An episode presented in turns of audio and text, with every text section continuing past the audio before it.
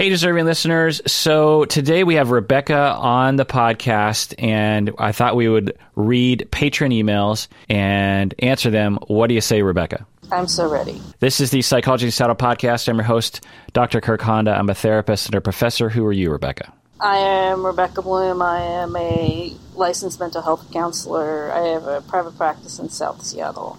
And if anyone is wondering what all that background noise is, it's because Rebecca is on her porch overlooking Lake Washington and enjoying the afternoon sun. If you're going to live your best life, Seattle, in the summer, you get 60 days of sun. You better go outside as much as you possibly can. Yeah. Anonymous patron, she writes, "Can you talk about white silence and white people's general lack of interest in black issues in the United States? I'm asking because I think we need more non-black individuals advocating and educating people about the stigma and systematic racism in our country. Can you give your insight and experience into being an ally? What are some things you think white folks can do better?" Rebecca, when I got this email, I thought of you and I saved it for you. What would you say to that?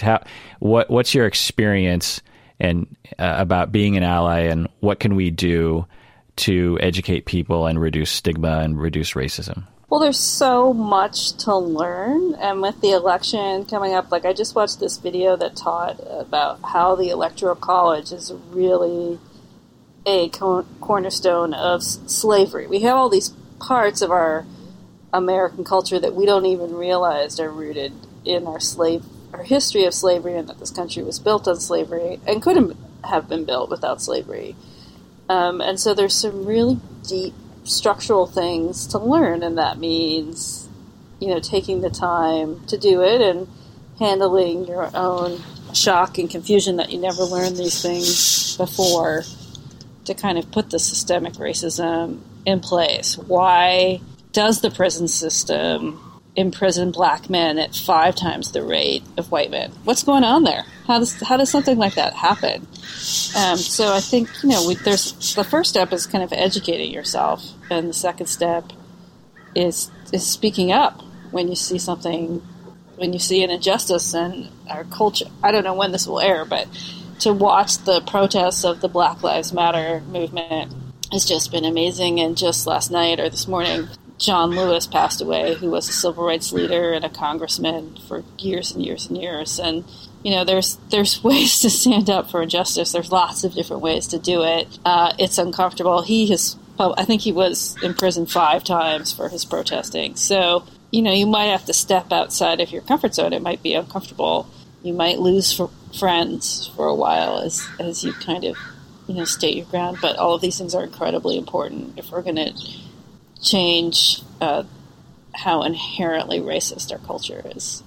Yeah, the two of us could talk for days about this issue.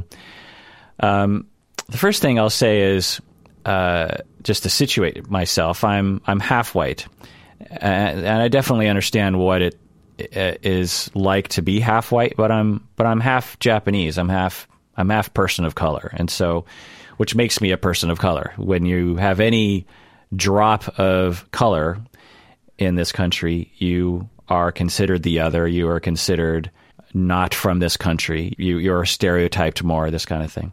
On one hand, I definitely have privilege as a man, as someone with education, as someone who isn't black, for example. But I definitely understand what it's like to be the target of racism, and could talk at length about how I've been discriminated against in multiple ways, particularly when I was younger, and including as people assuming that I'm white, which I have to say is massively offensive to me. I suppose it might be a similar thing for people to assume someone's gender or something. It's so much a part of who I am. And of course, white people have been pointing out the fact that I'm different my entire life. And so to sometimes just have this notion that I'm somehow white all of a sudden is like, well, that's not the way I've been treated my whole life. So, and then other people say like, you're not a real person of color. And it's just all sorts of nonsense anyway. So that's where I'm situated. But what are some things that you're asking, anonymous patron, what are some things that white folks can do better? And I think a lot of people are doing this, but just to formalize what I think would be good is listen more. just listen, you know, and seek out BIPOC voices, seek out Black, Indigenous, people of color voices. For me, because, you know, I know about Asians, I know about my side of things, but I don't know what it's like to be a Black person. I don't know what it's like to be a Native American. I don't know what it's like to be an undocumented worker in Washington State. And so I listen to those voices and I seek those out. And it's easy as a white person to say, well, I'm good and I'm well-intentioned, but then not actually seek out those voices, to not actually do your homework, so to speak. The next thing that I'll say is be okay with your own privilege and your own racist attitudes. I mean, one of the biggest steps that you can take as an ally, as a person of privilege of any sort, whether it's white or male or heterosexual, is to just say, you know what, I have privilege. I'm treated better on average than people in other groups, and I've probably absorbed some bigoted attitudes, because we all have, and it's understandable, and don't get defensive about that. And that's a hard step to make, by the way. I made that step probably in my early 20s, I'm guessing. It was a long time ago, and it wasn't easy. And I've been continually having to iterate on that step. It's not like you ever achieve full enlightenment. So, but that's another thing. It's like, seek out voices, but also own your own privilege, and just accept it. Be okay. You're not doesn't make you a bad person that you have privilege and that you have racist attitudes. It doesn't make you a bad person. It's okay. Now, if you don't use it responsibly, then yes, it does make you a bad person. If you don't use your privilege in a way that helps other people, then you are participating in an immoral system of our society. To stand back and just watch privilege and oppression, you know, and marginalization play itself out and do nothing is not okay. The other thing is to have empathy for the frustration of people of color and Black and Native American people in particular in the United States, because you might see anger on the news channel. You might see people lashing out. You might see people making fun of white people. You might see people saying unfair things, and that might hurt your feelings. But if you have empathy for and you've listened to the voices and you realize your privilege, then you'll have empathy for those expressions. When you are crapped upon every day, it's understandable that you're going to be a little upset and you're not going to have the best attitude all the time. And so have empathy for that frustration. Say, wow, that person is going through a whole other world that I don't know about. And just, you know, have a question mark there. That's a big thing, because I see a lot of white people saying, well, I don't understand why those people are, I understand speaking out, but I don't understand those kinds of things. It's like, well, it's possible you have no effing clue what those people are going through because of your privilege. And so just check that and have some empathy for their frustration. And the last thing I'll say is vote against white supremacy, people. We have a chance. I'm not going to tell you who to vote for, but I think we can all agree that white supremacy is immoral, is wrong, is silly, and don't allow voices of white supremacy to be legitimized. I don't care what kind of other political ideas you have. Baseline human dignity for all Americans is a must, and white supremacy has got to go. And these people have to be marginalized and shunted off to the dark corners of the internet. They should not be given a platform to talk about their ridiculousness and spread their ideas in a society that should know better. So please, for the love of God, vote against white supremacy.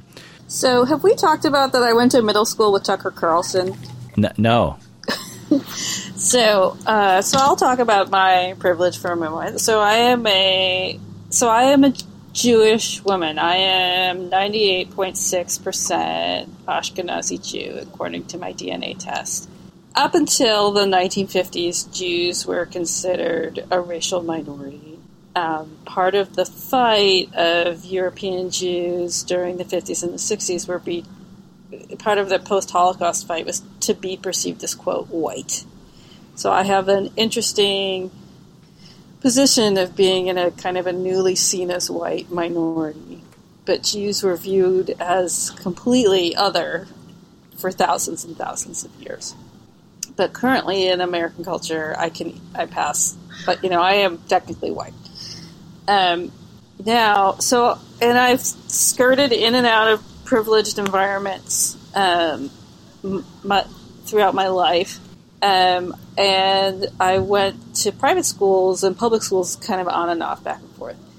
And in the mid-'80s, I was in San Diego at this private school, and Tucker Carlson was one of my classmates. He might have been the year under me.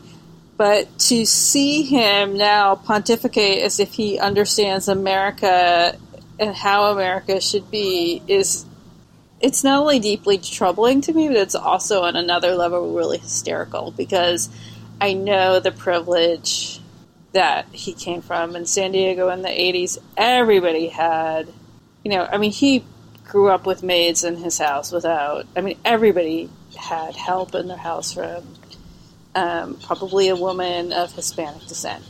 So this idea that, he understands how America should be, he has gotten every single privilege of, when we think of a privileged white male, Tucker Carlson is that person. And the idea that he kind of speaks and says, who is American and who is not American right now is just fascinating to me.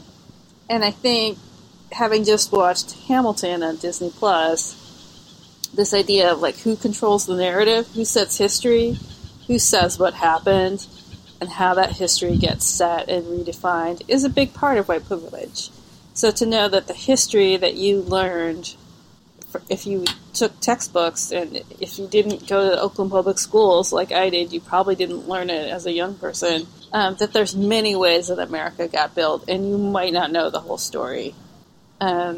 And just, you've talked often about Japanese internment, what it means to have had wealth for a while and then have all of that taken away and then have to start over and deny that narrative. That is the history of racism, and that's what impacts our culture. And also, American culture is so built on wealth.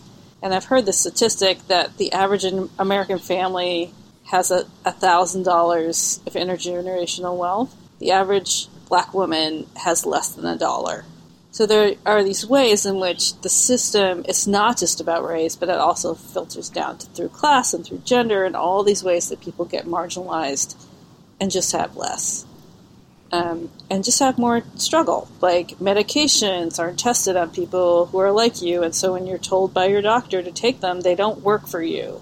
And then your doctor tells you you're not trying hard enough or doesn't take your symptoms seriously, and, you're 5 times more likely to die of COVID than a white man.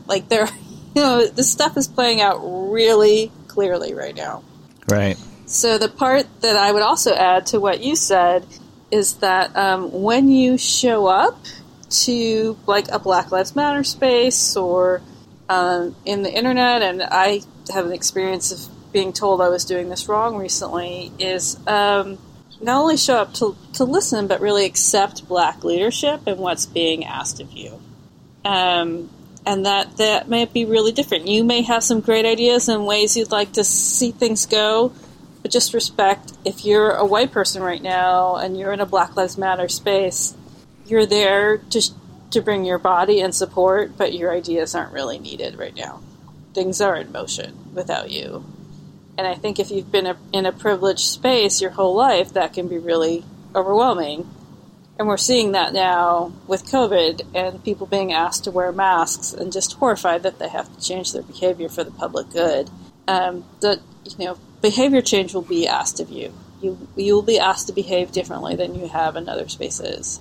As a white person, you're probably being used to being able to speak up all the time and having your voice being heard. Right now, other people's voices need to be heard. Right. And that can be a big shift. It sounds like you're sawing a log there. You're sawing a log. Just drinking a... Are you scraping the can along the ground? It sounds like you're... No, I just took a sip of water after my long speech. I was just thirsty. Wherever you are, if you're a white person or a person of any kind of privilege, wherever you are on that spectrum from complete ignorance to enlightenment, wherever you are, try to push yourself to the next level. And that what that involves is putting your own narcissism aside for a second, putting your own viewpoint aside, which is really hard for people to do.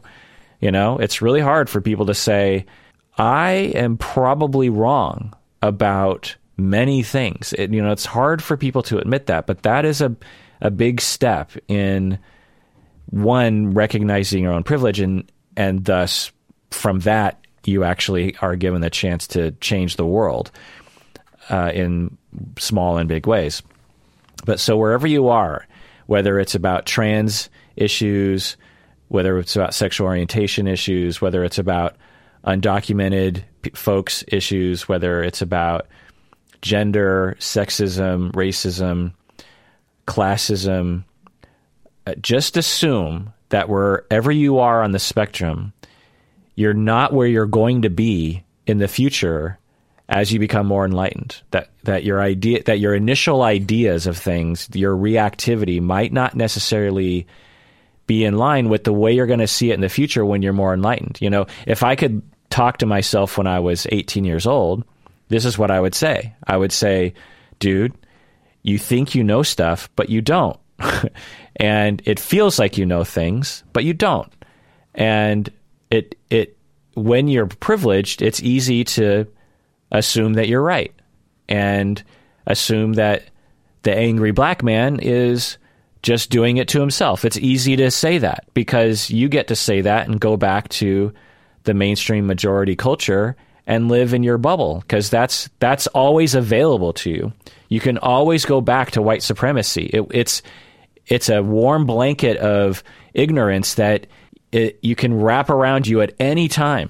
But if you want to be a moral human being and you want to actually be a good person and try to change the world, you got to throw away that blanket. And that's not comfortable. And you've got to step out into some spaces where you're the one being yelled at, even though you feel like you didn't do anything.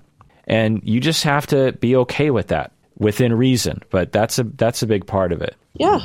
I mean, I think the idea that this happens all the time when these subjects come up. Who hasn't yelled when the subject comes up at someone that you're trying to convince? Like, the idea that these conversations could be nice or easy, or no one's feelings are going to get hurt, or you won't have to look at anything differently, or have any hard feelings, or look differently at your family. There's this amazing video about this woman in Rhode Island who begins to put together that the fact that her family has these huge mansions and everyone else around her that she grew up with have these huge mansions is because of intergenerational wealth built on the slave trade. And she starts to kind of dig into that and realize all these uncomfortable truths about her family. And that, this process is not fun, but it does change the world, and we're seeing how it changes the world. And I remember, so I went to the Evergreen State College for undergrad, and this type of, then it was called multicultural understanding. Now it's, more called equity and diversity and justice work. I felt guilty a lot. I felt bad. I imagined that there were other people. I had to begin imagining there were other people who understood the world with complexity in ways that I didn't understand. And it's not a great feeling. It's not necessarily fun, but it gets you to a better place, and it gets you to a place that you can move through the complexity of our world with a deeper understanding and try and move the world to a more just place. And I think that's the best work out there. I mean, in Judaism, they call it tikkun olam, to leave the world better than you found it. And, that's the best work out there. I don't know what else anyone else is up to. Yeah, absolutely. And I remember along those lines when I first started really realizing what sexism was in my 20s, there was that transition where at first it felt bad to me. I felt like I was being accused of something that I hadn't, that people either didn't know I had done, or at the very least I didn't think I had done. I felt like just because I was a man, I was assumed guilty or guilty by association or something. And it feels bad. It doesn't feel good to be accused as you white privileged people. It feels bad. And people are entitled to those bad feelings, but that's part of the process. And what's it like for you now to be in the role of being a man confronting other men about their sexism and not making the women in the group hype up? Do you know what I'm saying? Yeah. Well, so whenever this topic sort of comes up, because people will sometimes say, well, you as a man, you can't really talk about sexism, they'll say. Not everyone, of course, but some people will say that. So you're not saying that, but... I'm asking you to do it. I'm saying the opposite. Yeah, but... I'm saying, I don't want this job anymore, and I'd rather you do it. Right. But but both things are related to this overall thing that I feel in my heart that I find to be in contrast to the way that those kinds of questions get asked to me, which is that I either don't identify with any particular group. Like I don't identify with men, for example. I am a man.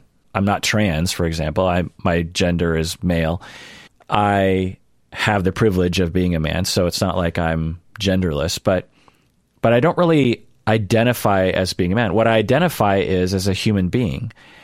And when I hear about other human beings being treated unfairly, I don't care who they are. I don't care if I'm in that group or I'm not in that group. It still affects me very similarly. I don't have to drum up anything to get excited and angry about marginalization of a group I'm not a part. Does that make sense? Yeah. I mean, I was thinking, so the example I used to give, so I taught multicultural counseling I taught it 9 times in 8 years. So I had some examples that I would stick to of like, what does being an ally look like?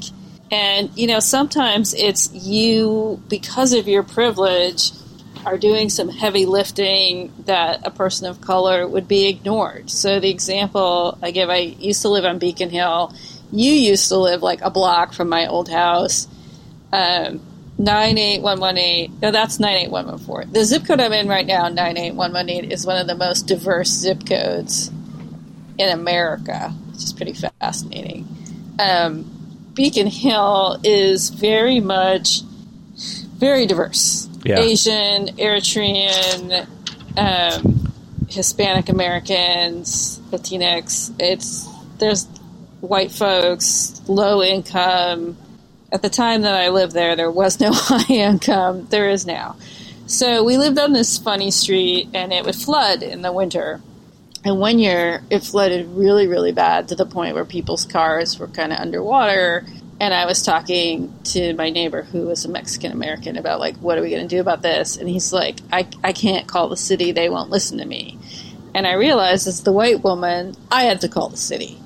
So I got on the phone, and she's like, you know, that place doesn't exist. There's no grate there. And I'm like, it does exist. I'm standing right here. And then I realized, you know, I had a phone. I was like, do you want me to email you a picture? Right now I'm standing in a foot of water. I could just email you the photo.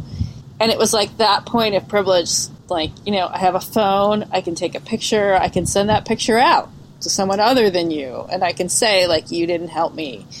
But that there is work that we have to do, and there's a voice that we have to use and amplify for other people who won't get heard.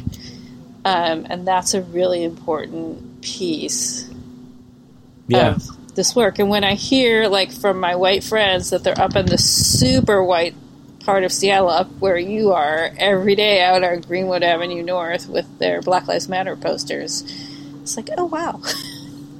They're doing the work right now. Instead of asking, you know, so it's fascinating to ask around, like, what the Black Lives Matter protests that people have been in. I went to one in my neighborhood. They expected 300 people. 10,000 people showed up. And, you know, there was an order to things. Black people marched first, and then white allies behind. And I think that's kind of, that would be a stretch for some people, but that's what needs to happen right now. And that is okay, that there is a structure right now to black voices being heard first and white allies amplifying those black voices. That's a change. Yeah. Instead of, you know, I'm curious how much of those kind of white helper movies are going to get made right now. Like, the white teacher goes into the black school and makes it better. Like, I'm curious if the age of those movies are over and now it's the black teacher in the black school telling that story. There's some ways that we've dealt with race, this kind of, like, white savior complex. And, you know, that's inherently racist. And yeah. Do we need to keep doing that anymore? Yeah, I think a lot of things in the media are at least going to be attenuated because of increased awareness. And in case people are maybe unaware of this, so in our history of our society and in storytelling, since white people control the media and have always, and white people will be upset about being accused of racism or something, there's this compulsion to create a story to let white people off the hook. And one of the ways that you do that is you create a story like Green Book, for example, where a white savior comes in and saves the black person. And what this does for white audiences is it gives the white audience this reprieve of, like, yeah, white people are good. And the way that white people can be good is they can sweep in and save black people from their problems, you know. And it also proposes this idea that racism is solely this individualized experience instead of a systemic, institutionalized phenomenon that can never be changed by a few well-meaning white people, you know. So more recently, those kinds of stories are being criticized by aware people and scholars for that reason. So, you know, a better story to tell is as you've been saying, Rebecca, is if you want to create a story about racism, it's about empowerment for the marginalized people and how the privileged people, i.e. white people, sit back and say, okay, what do you want me to do? Because this isn't my show necessarily. You know, because didn't Green Book win Best Oscar? Best Picture. Just last year? Yeah. Yeah. And I just can't imagine that movie getting Best or even being nominated or even being made in today's world. And that's a good thing. Now, it's not like the thing, you know, on the scale of all the things. Of course, police brutality, death of black people being kept in economic poverty, and so on are, I would estimate, to be more important things. But of course, storytelling and movies and representation is also important. So advice to white people is we have a long way to go. We have a lot of things to do, and we might have to make sacrifices. And there are just a lot of questions. And it doesn't mean that everything is off the table. Like, if you like Green Book, for example, I just want to say, if you're anyone of any color and you like Green Book, that's also okay. You can like the movie. It doesn't mean that you're a bad person if you like the movie. It just means that when you watch the movie, you understand how this fits into the broader context and the messages that it's trying to tell and how it affects you. Do you feel like it lets you off the hook, or does it compel you to action? You know, that those are the questions you want to ask yourself as a privileged person. And also that I often hear, like, what can I do to go home and convince my family now that racism exists? And I would just say that these are long conversations. It's probably more than one conversation. And something is going to have to happen for your relative, for their own process to occur. This is a developmental process. This doesn't happen overnight. It's so hard, though, Rebecca, though. Like, it is. Like I, you know, I have some extended family who need to have that conversation. But, and I would like to think of myself as a outspoken person, an opinionated person who doesn't shy away from saying things. But I have to say, like, there are extended family members that I just don't say a thing because I just don't want to get into it with them at Thanksgiving. Like, what do you do? You know, I mean, I am hashtag blessed. I have a ridiculously liberal family, and so in a way I can speak to this from an incredible point of privilege. I haven't had to have a lot of these conversations with my direct family. But, well, I will say, so in Jewish families it tends to be the Israel issue, and I've gotten in huge fights. But I've seen change in my lifetime. I've seen, you know, over 20 years of fighting with my in-laws. They have changed their views on Israel being their single voter issue. So change is possible. But this idea that, like, you could have the one thing to say to somebody and they will change, that's just unrealistic, and I want to let people off the hook about that. You can change your own behavior. You can change your own mind. You can work on changing other people's minds, but if their minds don't change, they need to hear it from someone else, not just you. I see a lot of people, you know, hitting their head against the wall trying to change someone else's mind, and this is long-term work. It's not short-term work. I mean, I think this is the 5-year anniversary of the Black Lives Matter movement. It was last week, you know, and the first round of protests were pretty localized. 5 years later, it's a worldwide movement. Yeah, absolutely. I remember when the Black Lives Matter movement began, and it was ridiculed even by people that I think would later support it. It was seen as this ridiculous, angry black people or angry college students, you know, with victim mentality, this kind of thing.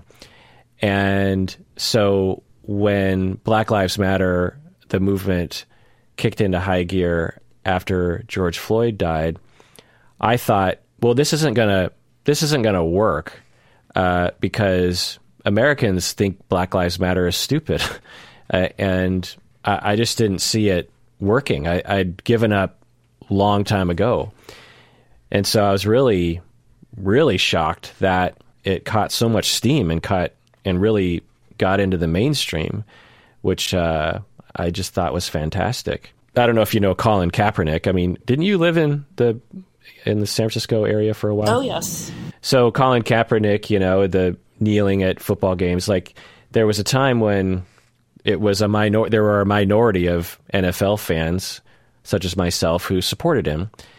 I mean, there were certainly a lot of people who supported him, but definitely the NFL didn't support him and coaches didn't support him, blah, blah, blah. And of course, a lot of Americans didn't support him. And now all of a sudden, most, in my understanding of how people are seeing Colin Kaepernick, most people are totally behind him, including a lot of people in the NFL. And the fact that they're changing the Redskins is like, I didn't think I would see that in my lifetime. I've been railing about that for years. The fact that they're tearing down statues of Christopher Columbus, I did not think I would see that ever in my lifetime. When I learned the true story of Columbus at some point I think when I was in my 20s, I learned the true story of Christopher Columbus. I was appalled that we had a national holiday and that we had the Columbia River, and we were naming space shuttles Columbia, and we have District of Columbia. And this is, I mean, those things are named after Christopher Columbus, right? I don't know. Well, I don't know. At any rate, we have a Christopher Columbus Day, and there's certainly lots of statues. Once I learned the real story of Christopher Columbus and the genocide, literal genocide, that him and his people, with him as the leader, inflicted upon the people of the Caribbean, I thought to myself, how is it that we have a day for this man? Why do we venerate this person? It's absurd. And so, every Columbus Day would come around, I'd rant and rave and I'd scream. But I feel like even people who understood racism, they just like, well, I don't know, Columbus Day, who cares? I'm like, no, this is wrong.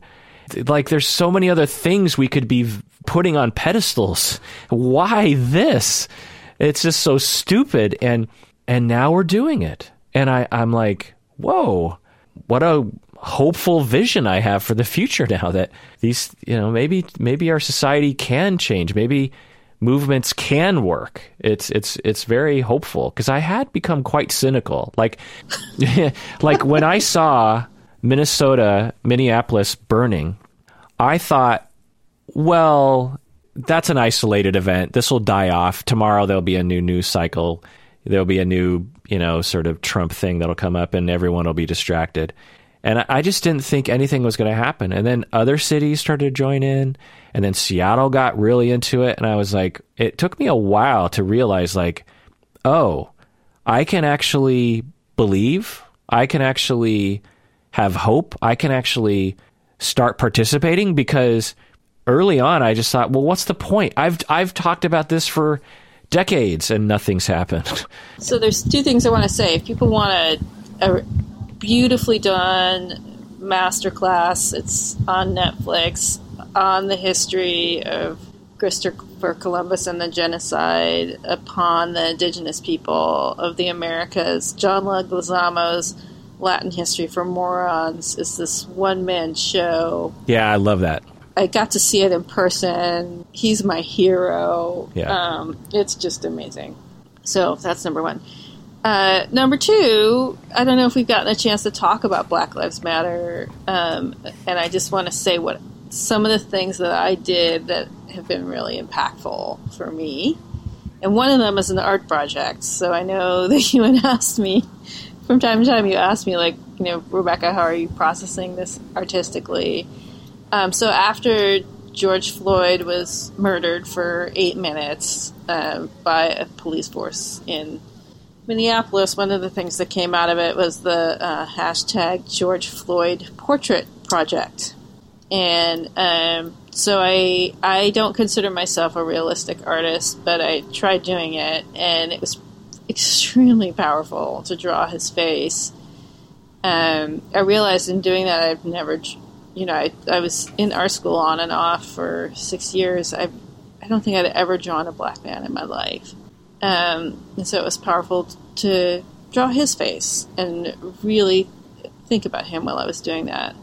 I also did a Breonna Taylor one as well. But if people are looking to connect in the movement and they don't feel safe going outside and protesting, learning more about these kind of portrait projects and doing your own portrait of people that we've lost to police murdering black and indigenous people is a powerful way to connect into the story.